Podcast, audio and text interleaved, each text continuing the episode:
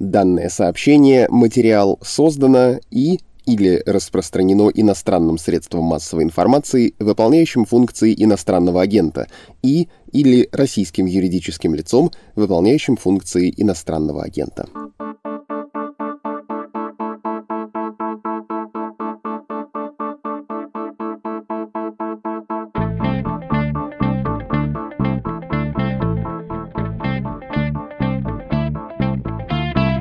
Здравствуйте, это подкаст о новостях, которые долго остаются важными. Он называется «Что случилось?». Меня зовут Владислав Горин. 5 июля в столице Грузии, Тбилиси, планировался гей-парад, точнее акция «Марш достоинства», но вышло все не по плану. За несколько часов до на улицах собрались противники проведения парада. Уточняется, что пришли они по призыву патриархии. Собрание не было мирным. Например, журналистов, которые освещали происходящее, били. В некоторых случаях дошло до госпитализации. Плюс ко всему толпа пошла к офису НКО «Инициатива» инициатора марша достоинства. Организация называется Тбилиси Прайд. Собравшиеся залезли на балкон организации и сорвали радужный флаг. Через день в центре Тбилиси прошла акция «Обратная», акция солидарности и с ЛГБТ-сообществом, и с журналистами. Противники этой точки зрения на акцию тоже пришли, и полиция разделяла две толпы, тоже были столкновения, тоже были жертвы, избиения. Какие вопросы представляются тут интересными? Первый. Вроде бы Грузия стремится на Запад. Там вроде бы все куда лучше с разного рода свободами, от политических до легализации марихуаны, и что там прямо есть какое-то ощутимое количество людей, которым есть дело до того, кто с кем спит и кто какие шествия, с каким городным поводом устраивает. Второй вопрос. Что я там сказал про патриархию, то есть про грузинскую православную церковь? Прям действительно она к чему-то такому призывала? Какое она вообще оказывает влияние на общество Грузии и почему оно намного заметнее, чем влияние РПЦ в России? Сейчас узнаем все это у политолога Гелы Васадзе.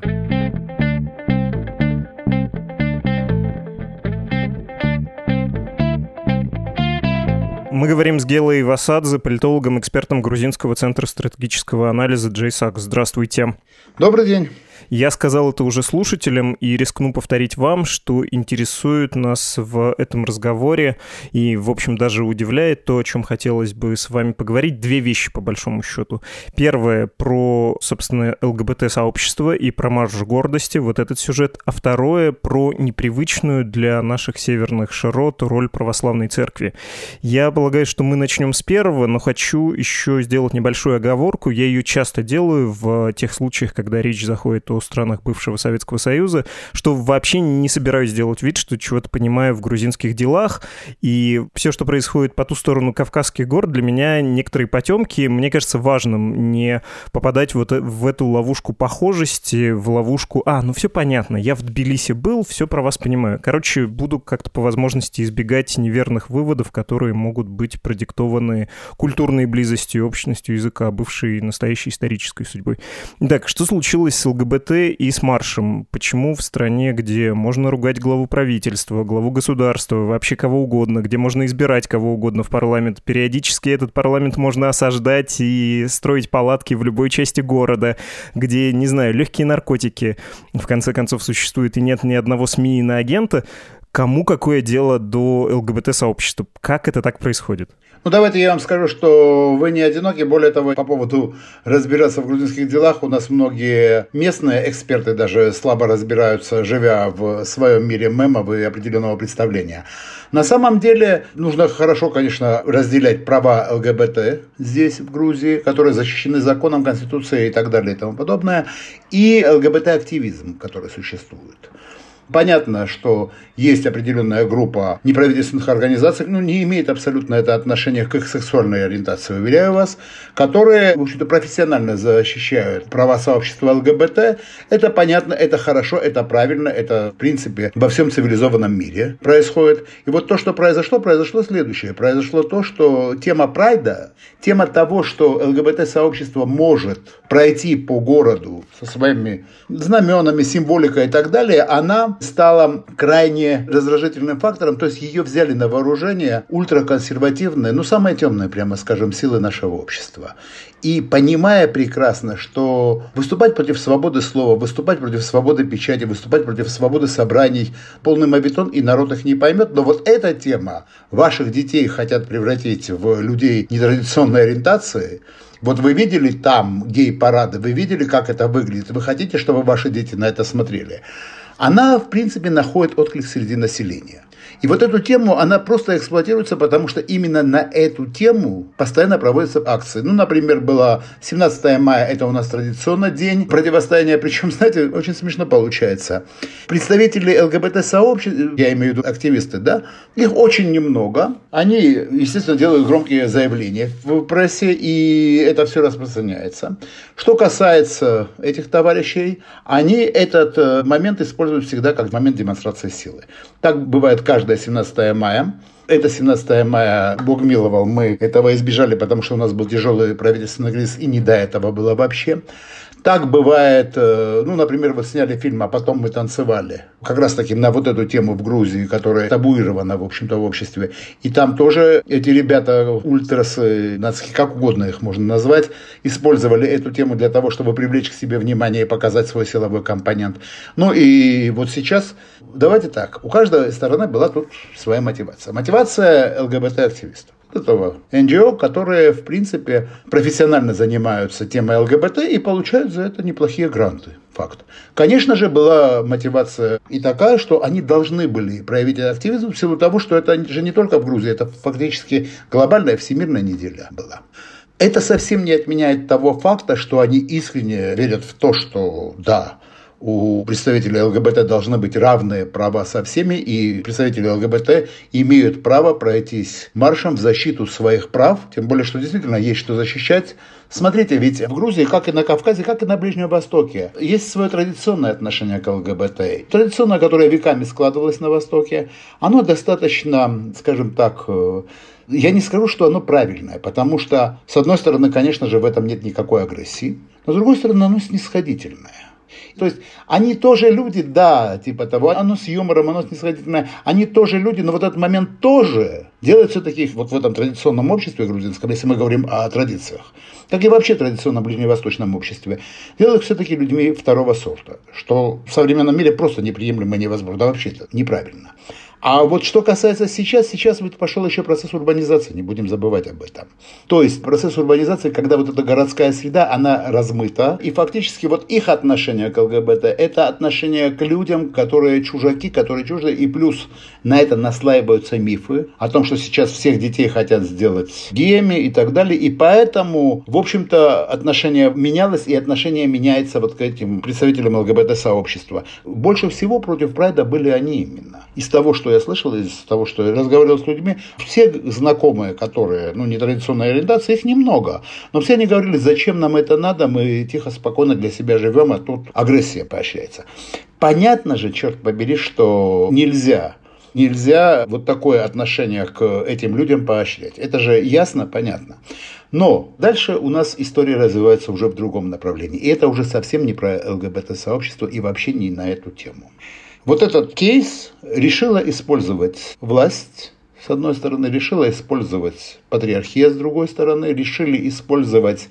Вот оппозиция, кстати, не решила использовать, для оппозиции это было камнем на шее. Решили использовать неправительственные организации, в том числе и те, которые защищают права человека, и те, которые занимаются ЛГБТ-сообществом.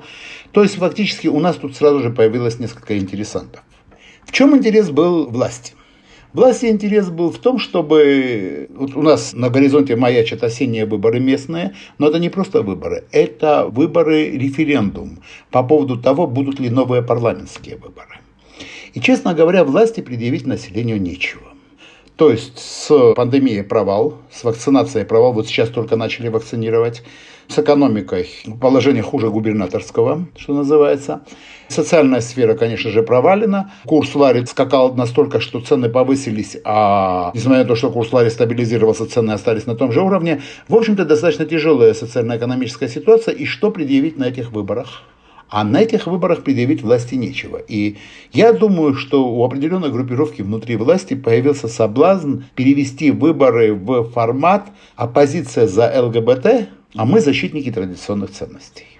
Ну, очевидно, что в политической плоскости действительно эта дискуссия представлена, наверное, шире, чем могла бы и чем должна бы была быть представленной. Я приведу просто такой небольшой супер короткий дайджест про то, что представитель партии «Грузинская мечта» Ираклий Кабахидзе сказал, что не нужно проводить этот прайд, это все будет точкой, которая приведет к насилию. Премьер-министр сказал чуть мягче, он сказал, что, конечно, ваше конституционное право проводить все это, но вообще общественное общественное мнение против подобного рода маршей, и на это руководитель НКО Тбилиси Прайд Георгий Табагири сказал, что это все безответственные заявления властей и про премьера лично, что он такой же темный, как дикари, которые сейчас рушат палатки. Палатки имеется в виду оппозиционные, которые около парламента стоят. То есть, очевидно, это довольно широко обсуждаемая вещь в политике. Политики тут максимально вовлечены. Как вам кажется, политики-то смогут получить свои дивиденды? Они смогут сделать то, о чем вы говорите, работаете с прицелом на осенние выборы и как-то эту тему поэксплуатировать? Или это бесполезно? Вы где-то сами заявляли про то, что ну вот снова вернулись к теме ЛГБТ в который раз. Казалось бы, обществу-то уже все это прошло, обществу это уже надоело. Это все еще работает? Вы знаете, я сомневаюсь, что это работает. Я думаю, что тут власти просчитались, хотя по оппозиции нанесен удар не меньше, чем по власти. Ведь смотрите, что получилось. Мы потом перейдем уже непосредственно к событиям, потому что события это уже совсем не про ЛГБТ, это уже совсем про другое. Вот это насилие и так далее на улицах. Смотрите, что получилось. Получился очень интересный момент население, большинство людей, вот из тех, с кем я общаюсь, с кем общаются мои знакомые, причем мне нравится это сурковское выражение «глубинный народ». Вот этот самый глубинный народ, они перестали бояться. Они, увидев насилие на улице, увидев вот эту толпу и вот это жлобство все, они стали говорить о том, что вот откуда вот это в нас? Мы же такими никогда не... Они не хотят, чтобы их ассоциировали вот с теми, кто выступает против. И при этом появляется определенное сочувствие, естественно, к тем, кто бьет. Это нормально.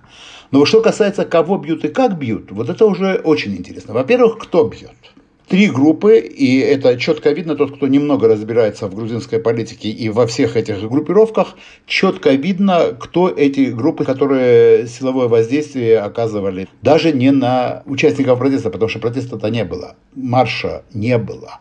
Так как они не нашли участников марша, они стали избивать журналистов. Просто нужно было выплеснуть свою энергию. Они снесли палатки, а чьи палатки они снесли? Ладно, они снесли палатку тех людей, которые требовали досрочных выборов. Вроде бы, где ЛГБТ-тема, а где досрочные выборы. Ну, скажем так, эта оппозиция, она им не нравится. Они снесли палатку двух отцов, у которых погибли дети, и они требуют справедливого расследования. Это Мачаликашвили, который вообще из панкистского ущелья, он чеченец, кист.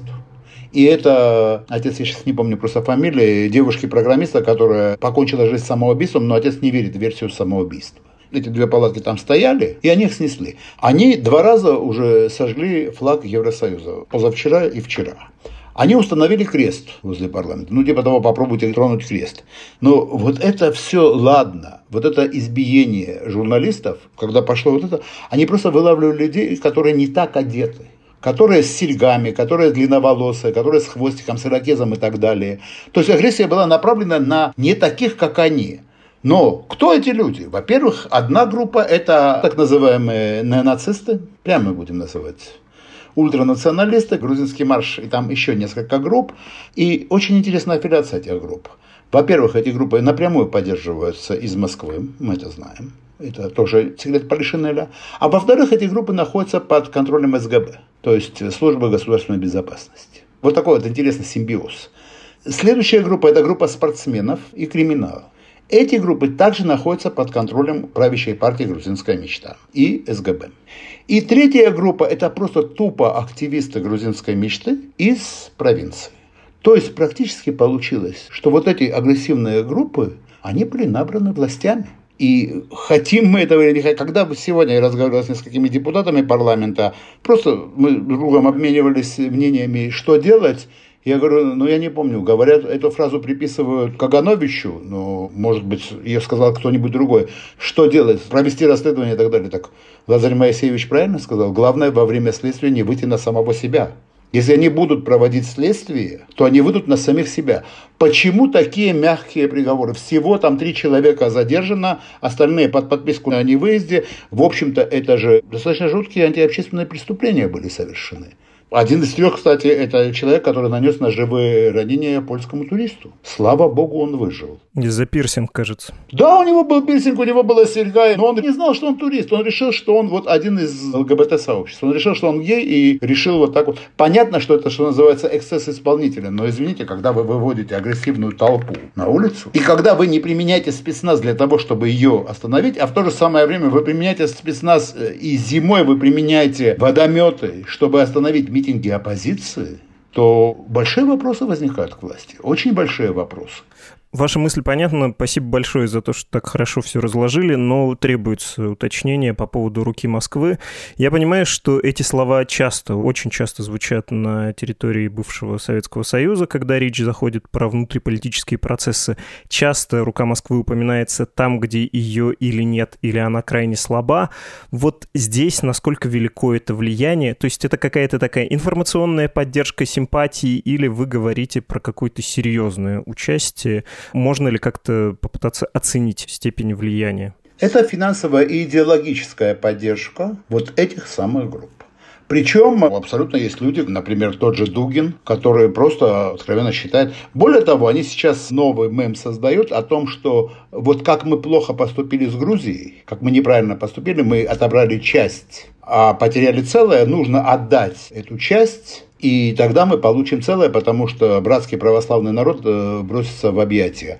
Факт в другом. Факт в том, что сегодня власти Российской Федерации ведут гибридную войну против Грузии.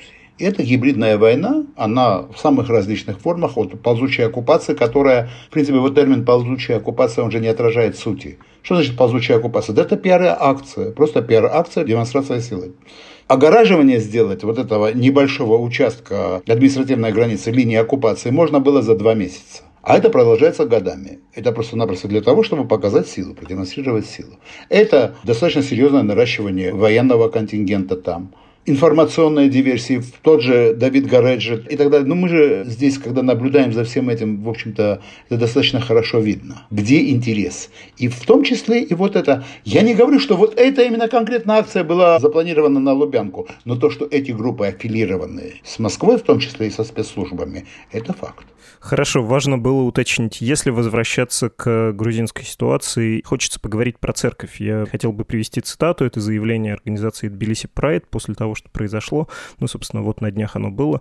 Учитывая сегодняшние события, мы не ожидаем, что МВД адекватно выполнит свои обязанности, так как видим, что они не реагируют на факты насилия, происходящие перед ними, а огромная волна ненависти, которую мы сейчас наблюдаем, вдохновлена и поддержана правительством, это мы с вами обсудили, и патриархией.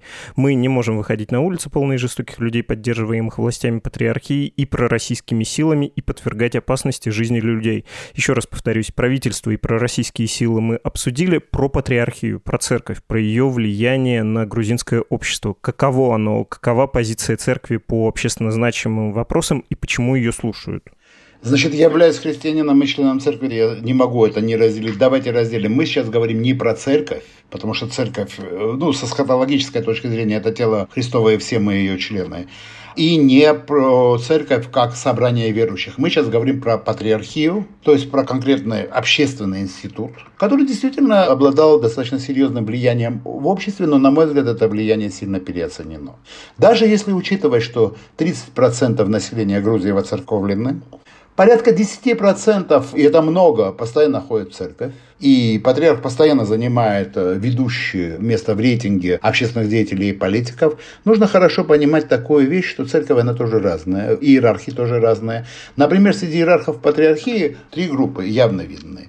Одна группа, даже один из иерархов, э, владыка Григорий, он прямо обозначил свою позицию, что он против насилия и против того, чтобы как-то противостоять этому, сказав, что это, конечно, грех, но греху нужно противостоять молитвой и проповедью, но ни в коем случае никакими массовыми акциями. И это было заявление достаточно такое резонансное. И есть точно там среди иерархов люди, которые поддерживают позицию владыки Григория. Есть среди иерархов э, грузинских те люди, которые считают, что нужно было занимать более спокойную нейтральную позицию.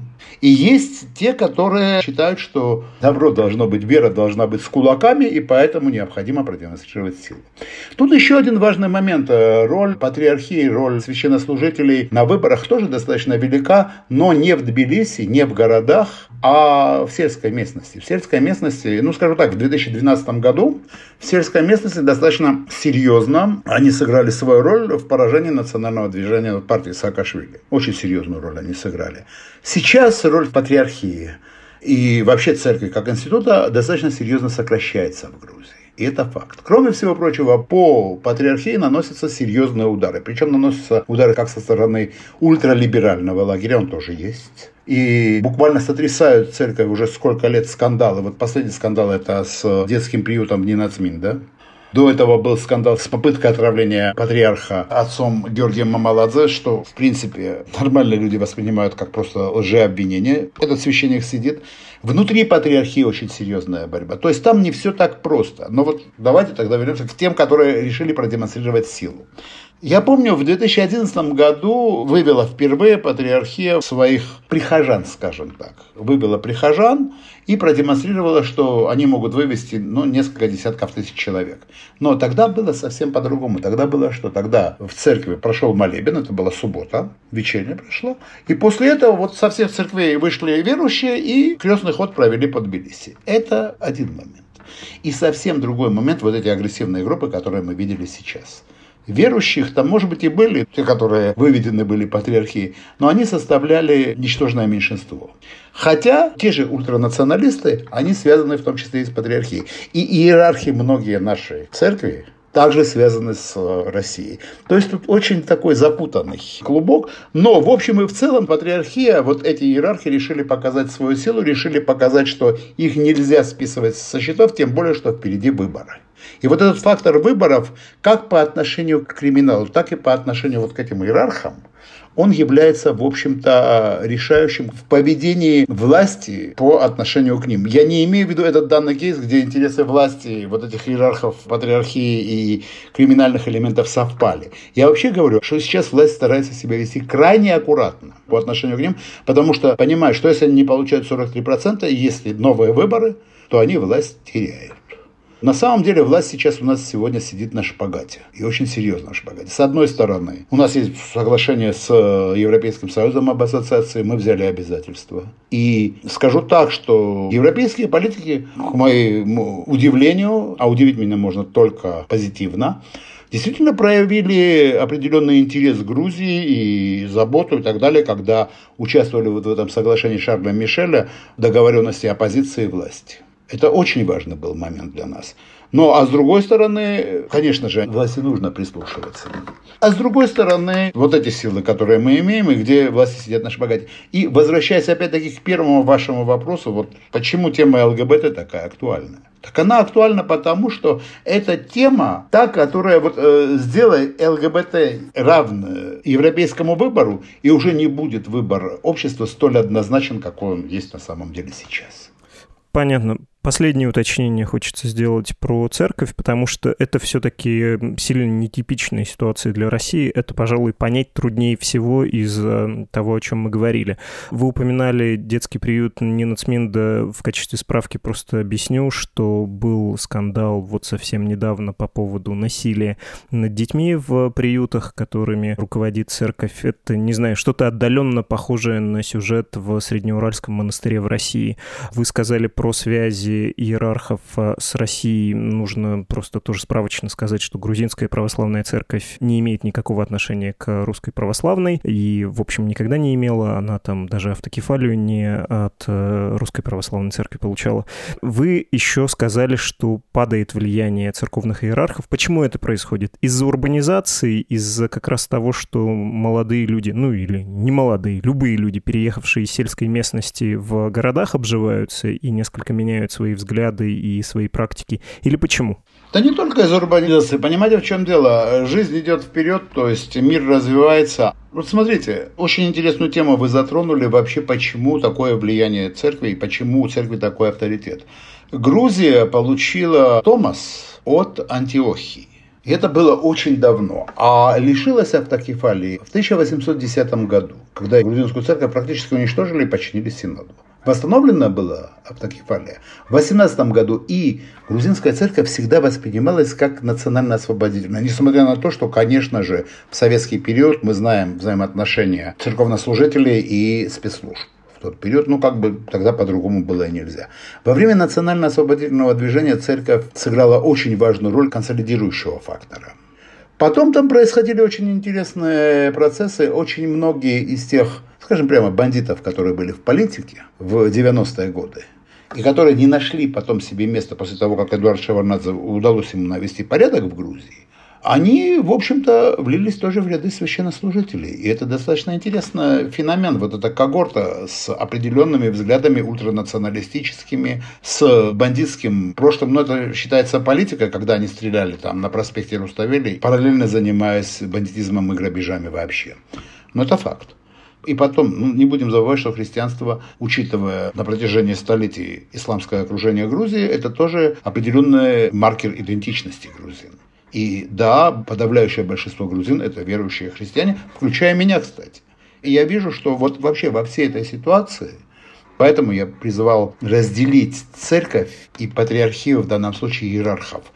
Церковь пострадала больше всех. Действительно, самая пострадавшая сторона в этой ситуации именно вот церковь. Не те иерархи, которые, в принципе, нанесли урон этой церкви, а церковь. Когда мы начинаем говорить уже о религиозных вопросах, и когда начинаешь говорить о том, что, ребята, а ведь садомский грех – это просто грех прелюбодеяния. Да, это смертный грех, но это грех прелюбодеяния. Поэтому почему вы не говорите вообще о грехе прелюбодеяния? Что с вами? Почему вы зациклены на этом садомском грехе?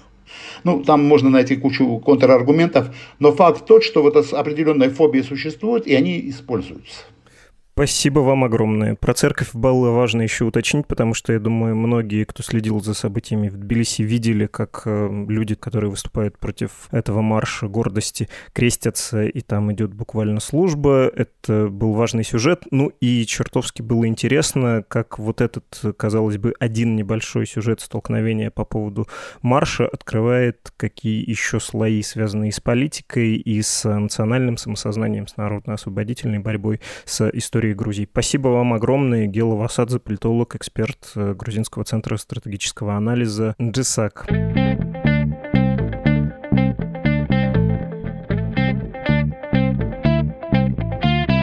Вы слушали подкаст «Что случилось?» о новостях, которые долго остаются важными. Столь же неизменно важным остается то обстоятельство, что «Медуза» живет за ваш счет и ваши пожертвования. Мы ждем на страничке support.meduza.io, там их можно оформить. Если еще не подписались, еще не оформили, сделайте это, пожалуйста. И еще знакомым своим посоветуйте это сделать, потому что «Медуза», она ведь как хинкали, ароматная, насыщенная, немного обжигающая, чуть-чуть остренькая. И главное, ее можно брать голыми руками, не боясь. Кто от такого откажется?